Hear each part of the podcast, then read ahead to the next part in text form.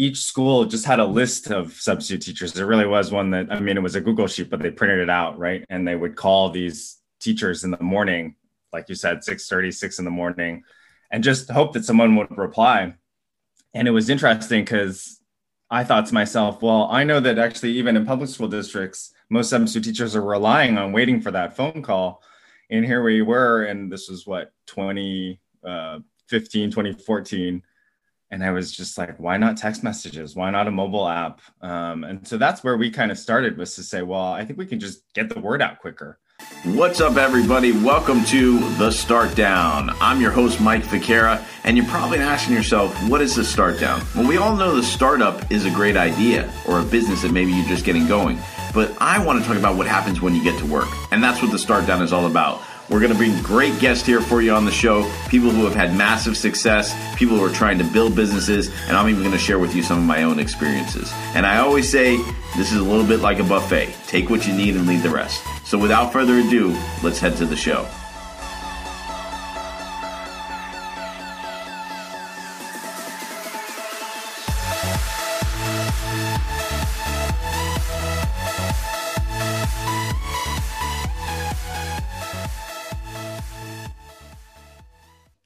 Right, welcome to another exciting episode of the Start Down. Appreciate you being here. We are we are well into 2021. Um, so if you're a regular listener, um, you know that this has been an interesting year to say the least. Um, if you are someone who's just discovered us and you've been watching, it is 2021, and I wonder what it's like when you're listening right now. So, uh, like we've been talking about though, uh, and we're kind of continuing on coming off of FETC in Orlando, uh, being virtual this year, obviously an educational conference uh, being virtual because we know a lot of schools and teachers are, are traveling and we've been talking to a lot of great educational entrepreneurs. Um, so i'm excited to continue to do that. Um, and we have uh, this guy's name i know i'm going to screw it up. I think it's mike. We have mike from you got it. Nailed it. Yeah nailed it. There you go. Um, and mike and i were, were talking a little bit before about our educational background which i'm excited to get into. Uh, but mike why don't you uh, introduce yourself? Because i say no one introduces themselves better than you do and tell us a little bit about swing education yeah, so I'm Mike. Uh, I started Swing Education about five and a half years ago. Um, we help schools and districts with substitute teachers. Uh, it's a pain point across the nation, and um, you know the reason we got into this is actually that I was a my background originally was in software engineering, and then I got kind of call it the ed reform bug. Um, I got super inspired by hearing a This American Life episode about the Harlem Children's Zone and I ended up quitting my software engineering job to go take a job being head of instructional technology at a charter school. Loved that, did that for five years. And one of the things the charter school actually asked me for help with was substitute teachers and the logistics and coordination of substitute teachers. At that point, I ended up kind of getting two high school friends involved, volunteering basically to help me with my nonprofit work. And then they convinced me really that we should start a business together um, doing that. So um, it's been a lot of fun since then. We've grown. We work with 2,500 schools across the country and uh, are working with over 5,000 substitute teachers. Wow, that's awesome. Well, well, first off, thanks for taking the time out. I appreciate you being on. And uh, as you and I talked about before the show, um, I am a former substitute teacher myself. So I remember that, uh, you know, are you or aren't you going to work tomorrow? Are you going to get the call at 6 yep. in the morning, you know, saying come in? So, you know, what is it that you guys do? And I know a lot of schools and, and districts obviously have tried to find a good system or handle that internally. And, uh, you know, my wife's an elementary school teacher in the public school system, and she, uh, you know, would when we had four kids, so you never know what would happen, right? So she always yeah. had like that that calling process. So, what is it that you guys do that I know I know the problems? yeah, you guys solving them? So you know, it was interesting because working at the charter school that I was at, um, there were we had about ten schools in San Jose at the time, and so each school just had a list of substitute teachers. There really was one that, I mean, it was a Google sheet, but they printed it out, right? And they would call these teachers in the morning, uh, like you said, 6 30, 6 in the morning, yep. and just hope that someone would reply. And it was interesting because I thought to myself, well, I know that actually, even in public school districts, most substitute teachers are relying on waiting for that phone call.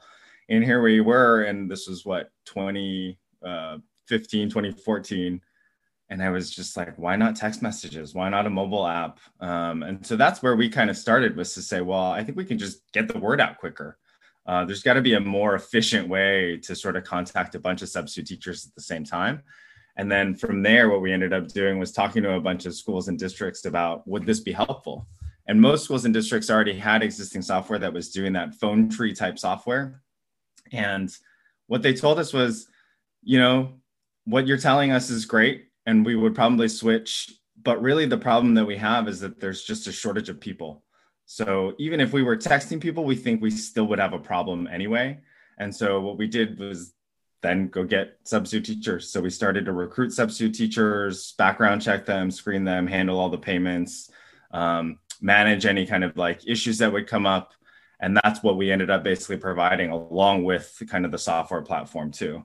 But what we tried to do is actually what I, I characterize it as pay per success. So we don't charge school districts a big upfront fee or anything like that. What we're really doing is only charging when we're able to fill a job. Um, and we've found a lot of success doing that. That's awesome. And, you know, obviously, uh, the role of the substitute teacher, right? That, that, a lot of people have a lot of different perceptions on that. For the students, it's a free day, or you know, yeah. um, it's you know, it, it's a path thing. But I think you know, I mentioned for me, it was my gateway into education. Um, you know, talk to me a little bit about the role of the substitute teacher and why they're so important, though. And it's not just like kind of a free day and how they keep education moving forward. Yeah, I mean, you know, we think of our mission largely as making sure that there is kind of continuity of learning for students. And uh, I think people don't realize if a teacher is out 10, 15 days per school year, um, it's as much as like five to 10% of a student's time that they might spend with a substitute teacher. And so it's really critical that we get those substitute teachers prepared to make sure that there is that continuity of learning. And I think what we saw, especially early on, was that there, the treatment of substitute teachers isn't very good. Um, I don't know, Mike, what your experience was, but I oftentimes think Depended of on the day teachers. yeah, I oftentimes think of them as kind of the orphans of the teaching world. Like they don't really have a home. They might work for or with multiple school districts, none of which maybe particularly values them as individuals very highly. Um, maybe there's individual, and I don't mean to make too broad of a generalization. There's definitely yep. individuals within a school district that care about those people, but I don't know that the school districts typically do all that much to kind of take care of substitute teachers as a group. Um, and so we also felt like that that was something we could do. I mean, if I put myself in the shoes of a substitute teacher, which I, I also subbed for one or two days during my, my time working for the charter school. And, and it's an interesting experience. I mean, I knew the staff on campus, but I could easily imagine walking onto a high school campus, a total stranger to the, what, 1200 to 1500 humans yep. that are on that campus. And you might have an experience that's not perfect. And who do you even tell? Um, you want to make sure you get work. You don't want to be seen as being whiny or complainy. And so maybe you just keep your mouth shut when really we're all trying to make that system better, that school better, and providing feedback is a good thing. Um, and so we also try and facilitate that and kind of like make sure that substitute teachers know what to expect when they go to a school. Things as simple as is there a microwave and a refrigerator that they can put their lunch yes. in and heat it up in when they get there?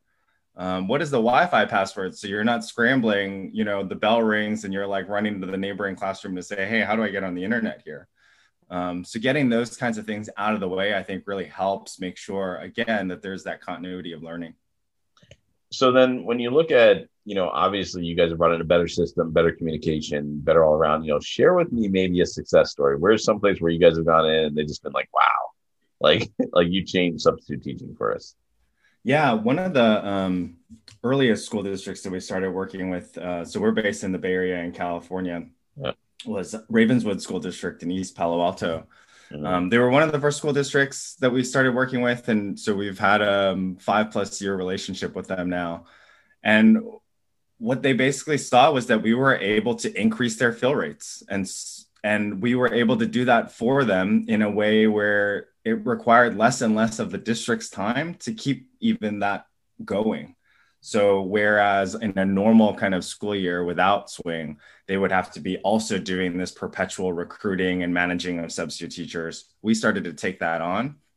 And it got to the point where actually they only had, uh, I believe, less than a dozen of their own substitute teachers at that point, and everything else was being done through us. This was like over a four-year period. We never really pushed them on it. We we tried to be pretty. Um, I don't know. We, we try not to be overly aggressive in, in sales. Um, I don't know if that's right or wrong. maybe we maybe we should be more aggressive from a business standpoint. But that was kind of the tactic that we took. Was look like we will just every day grind it out and show you value. Yep. And I think eventually they ended up saying this, this over this last school year in summer. Hey, why don't you just take over the few substitute teachers that we have, and we just won't really manage this process anymore. I mean, you guys will be our point of contact, and we'll we'll do it. Um, and it's been super fun. Uh, and over the summer, actually, we we tried to do, uh, pivot to kind of doing learning pods. Mm-hmm. So we ended up also helping that school district this school year with, um, well, with their the foundation. Uh, the 49ers Foundation works with that school district really closely. And so we work with the 49ers Foundation to provide um, in-person supervision for the kids is distance learning for the high need kids. Um, yep. and we've been super proud of that work too. And that wow. was through building that trust and relationship with that school district. So it's been very fulfilling. So i'm sure too and and uh, not to, to go down the cliche train but covid's changed your industry i'm sure. And we know covid's had a big impact on education nationwide especially you guys in california there. Um, i know dealing with a lot with lockdowns and things like that and i'm in florida it's been interesting here uh, but we know yeah. teachers, I, I, think, especially with COVID, had the biggest, I would say, one of the biggest impact because they were, you know, called back into the classroom and, you know, different issues that have gone along with that. We don't have to dig into that. But how has COVID affected the substitute teaching that you're seeing, and more importantly, your your business model and the way you guys approach things?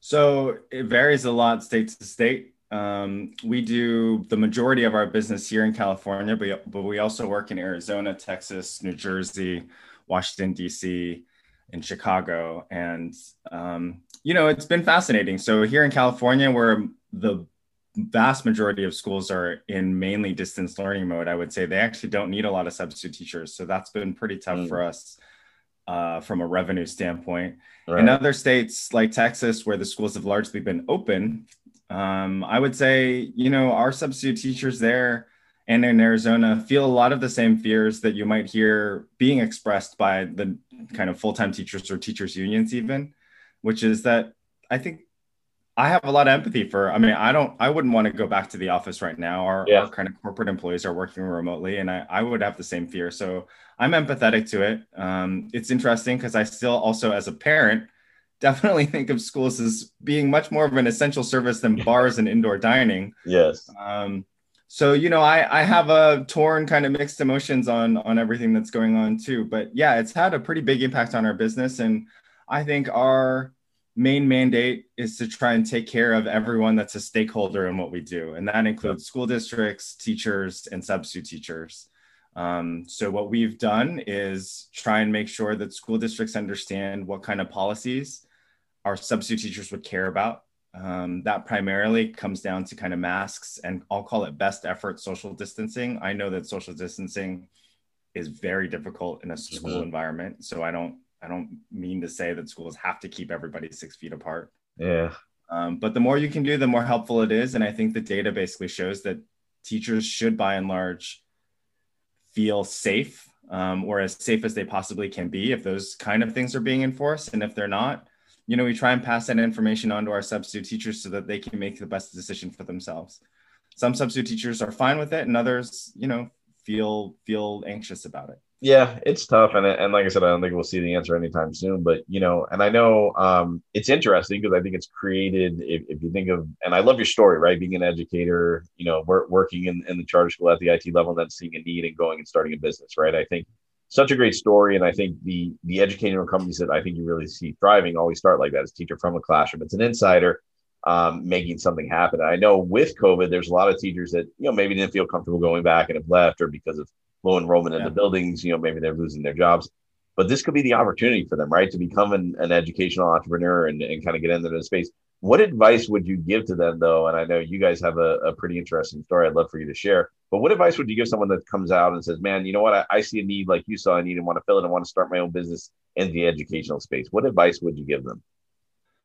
Um, man, a lot of that's pretty like generic. I'd say starting a business or startup advice. Um, I think, you know, coming at it from a Silicon Valley mentality of like there's venture capital kind of all around us yeah. here.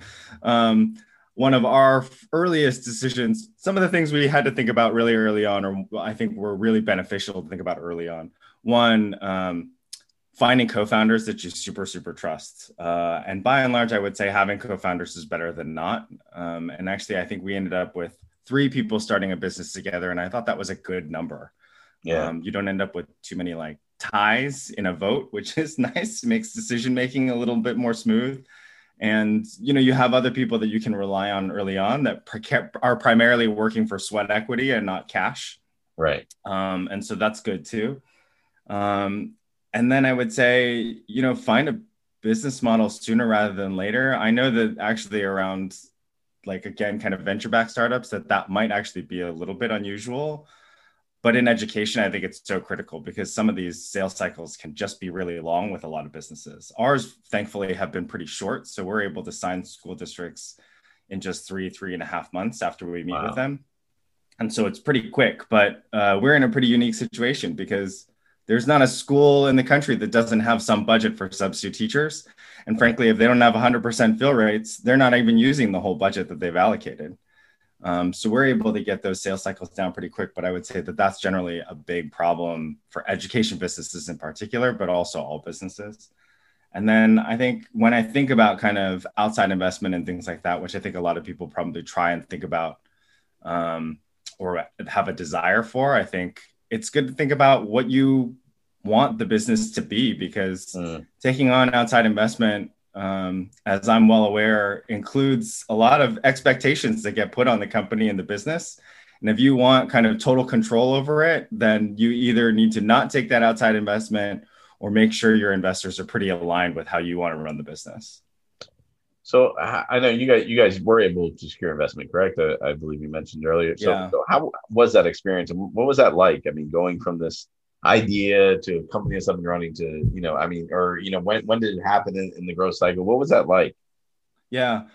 So me and my two co-founders were have been pretty lucky. So and like this is just almost in life as much as it is in the starting the business. But you know, I think we uh, are all luckily have we're well into our careers, so had saved some money um, and weren't pressed to kind of make a salary. And then the other thing that kind of helped that along is we all had spouses with like pretty decent paying jobs. Um, since I went to go work for a nonprofit, I'll say I haven't been the breadwinner in my own household in quite a few years, um, and that certainly includes my startup life too. Yeah. And so, but it, but it's really kind of a luxury when you're starting a business because we were able to kind of get things going before we had to take any outside investment or look for it. So we were actually at almost a five hundred thousand dollar kind of like gross revenue run rate by the time we started to seek some outside investment. And so we were growing pretty quickly. We went from zero to that five hundred thousand run rate in about uh, two and a half, three months. Wow, awesome! And then continue to grow that uh, probably another like two or three x over the next three or four months as we were fundraising, which helped that process go more smoothly. And so, I think that's the biggest thing is just like if you're going to seek outside investment, got to have a business that's growing because that's the thing that's most attractive. And I know too, you know, obviously we're in a different time now. I think you mentioned Silicon Valley and you know, uh, being where you are in in San Francisco in that area there's much more higher access to venture capital. And, and I think yeah. a lot of people think, well, the only way to grow a business is to get investment or they watch Shark Tank or something like that. Well, it's the only way I'm going to grow. It, yeah. You know, is it the only option or, or, you know, or how does business know when to do that? Like, how do you know whether, whether as a, a startup and say, Hey, yeah, I should take money or I shouldn't take money or there's no way I grow without money. Like how, how do you make that decision as a business? Yeah. I, I would actually say if you have a way to generate revenue, you almost never actually need to take outside investment. Mm-hmm. Um, I think the reasons to take outside investment are typically one of two factors. One is if you're just for some reason super worried about competition. Um, and if you look at like Uber versus Lyft, or I mean, yeah. scooter companies, I mean, that, that was just like one a little bit of a race to the bottom in terms of margins but if they didn't take the money their competitor was going to and right. then you'd just be kind of outgunned so that is one reason although i think in education that's not typically why um, the other reason is just to accelerate how quickly you can grow so if you have what eventually will be a profitable business model you usually don't need much more than kind of being able to bootstrap a company and then you can fund your own growth but taking the outside investment can certainly make it go faster. And so I would say at Swing, I mean, I, I when I transitioned from software engineering into education reform, I just made a decision that like my career was not going to be about money at that point. It was going to be about what kind of impact I can have on K 12 in America. And to me, taking the money was not about my own kind of like financial well being. Taking outside investment was so that I could be, maybe say I have a big impact on K 12 in America by the time I'm 50 instead of 70. Yeah. Um, it just meant that we could go faster. We could get to more schools, more districts, more states, more substitute teachers more quickly. So then, with that being said, and I know the impact, and obviously substitute teaching is big. What's what's next for Swing? What's what do you see as kind of the the next growth when it comes to you guys as a company? You know, we don't even need to look ahead to i mean there are plenty of other staffing i think opportunities within education um, there's a lot of classified staff so even just we already do a lot of that we've actually helped a lot of schools and districts with say front desk staffing um, all sorts of other kinds of staffing are possible um, but I, I think actually what's really really fascinating is the amount of money that schools and districts spend on this kind of substitute staffing continues to still surprise me even four or five years in. Um, and i think that that trend across all industries actually to outsource certain functions um, i think benefits us in this in this like current era. Yeah and what do you think too i mean obviously with covid and with you know this change in education and that, you know, I think the remote learning and all that, and and you and I talked a little bit about my background before. I've been in the virtual space for a while, and knowing like, you know, are we ready for it? Can we do it? And I know you mentioned having kids. Like I, have been amazed at how well my older kids did online and how bad my younger kids did online. So there's there's obviously a little bit of gap there. But what do you think the future is though with distance and remote learning and some of the different things we're seeing? And what impact do you think this forced change will have on education of distance learning? Yeah, I'll tell you some of the things I'm really like hopeful for. Um, one, I hope this just generally gives teachers as a job, as a role that they provide to schools, um, a lot more personal flexibility. Mm-hmm. uh, I think it's actually like generally pretty unfortunate. Uh, this notion that I mean, it's like hard to find time to go to the bathroom as yeah. a teacher, let alone like stay home for four hours to like meet the Comcast guy. Yeah. Um, it's just those kinds of things are so difficult, I think, on teachers. And I say that just mainly from teacher friends that I talk to, where sometimes I just take for granted going out, popping out for a, a half hour lunch or going to pick up food. Um, so one, I hope it just makes their jobs a little bit more flexible when they're not feeling well, when they have some personal thing that they need to take care of. And I think the solution then is a little bit of this distance learning. Like we know now that actually I mean, maybe not for one and a half years, but for a day or half a day, it might be fine for kids to be taught in a distance learning way. Yeah. Um, it might be fine for a teacher to stay home for a half day or a full day, teach primarily from home that day, and have a, a classified staff or other certificated staff come in to sort of do the behavior management piece or yeah. help kids through the in person work. Um, that would be amazing. I think the other thing that I think this shows is also that like we should really think a little bit more outside the box in terms of what a school year even looks like. Mm-hmm. Um, I think it'd be great right now if most school districts should would consider extending this school year into summer because yeah. if we don't, this school year is going to be even more lost from an academic outcome standpoint than it than it could is already. Yep. Um, and so, I, you know, why not think about things like that? Um, especially if you're now making teacher jobs more flexible. So I think thinking of those kinds of holistic solutions would be really pretty amazing. And I think it's a possibility that we could get something like that out of this. Yeah, and I agree with you. I think the, the ripple effects of for the students we don't know yet. You know, I think I think you know as yeah. far as learning gains and things like that. I mean, most students haven't been assessed properly or formally in in, in well over a year now, probably.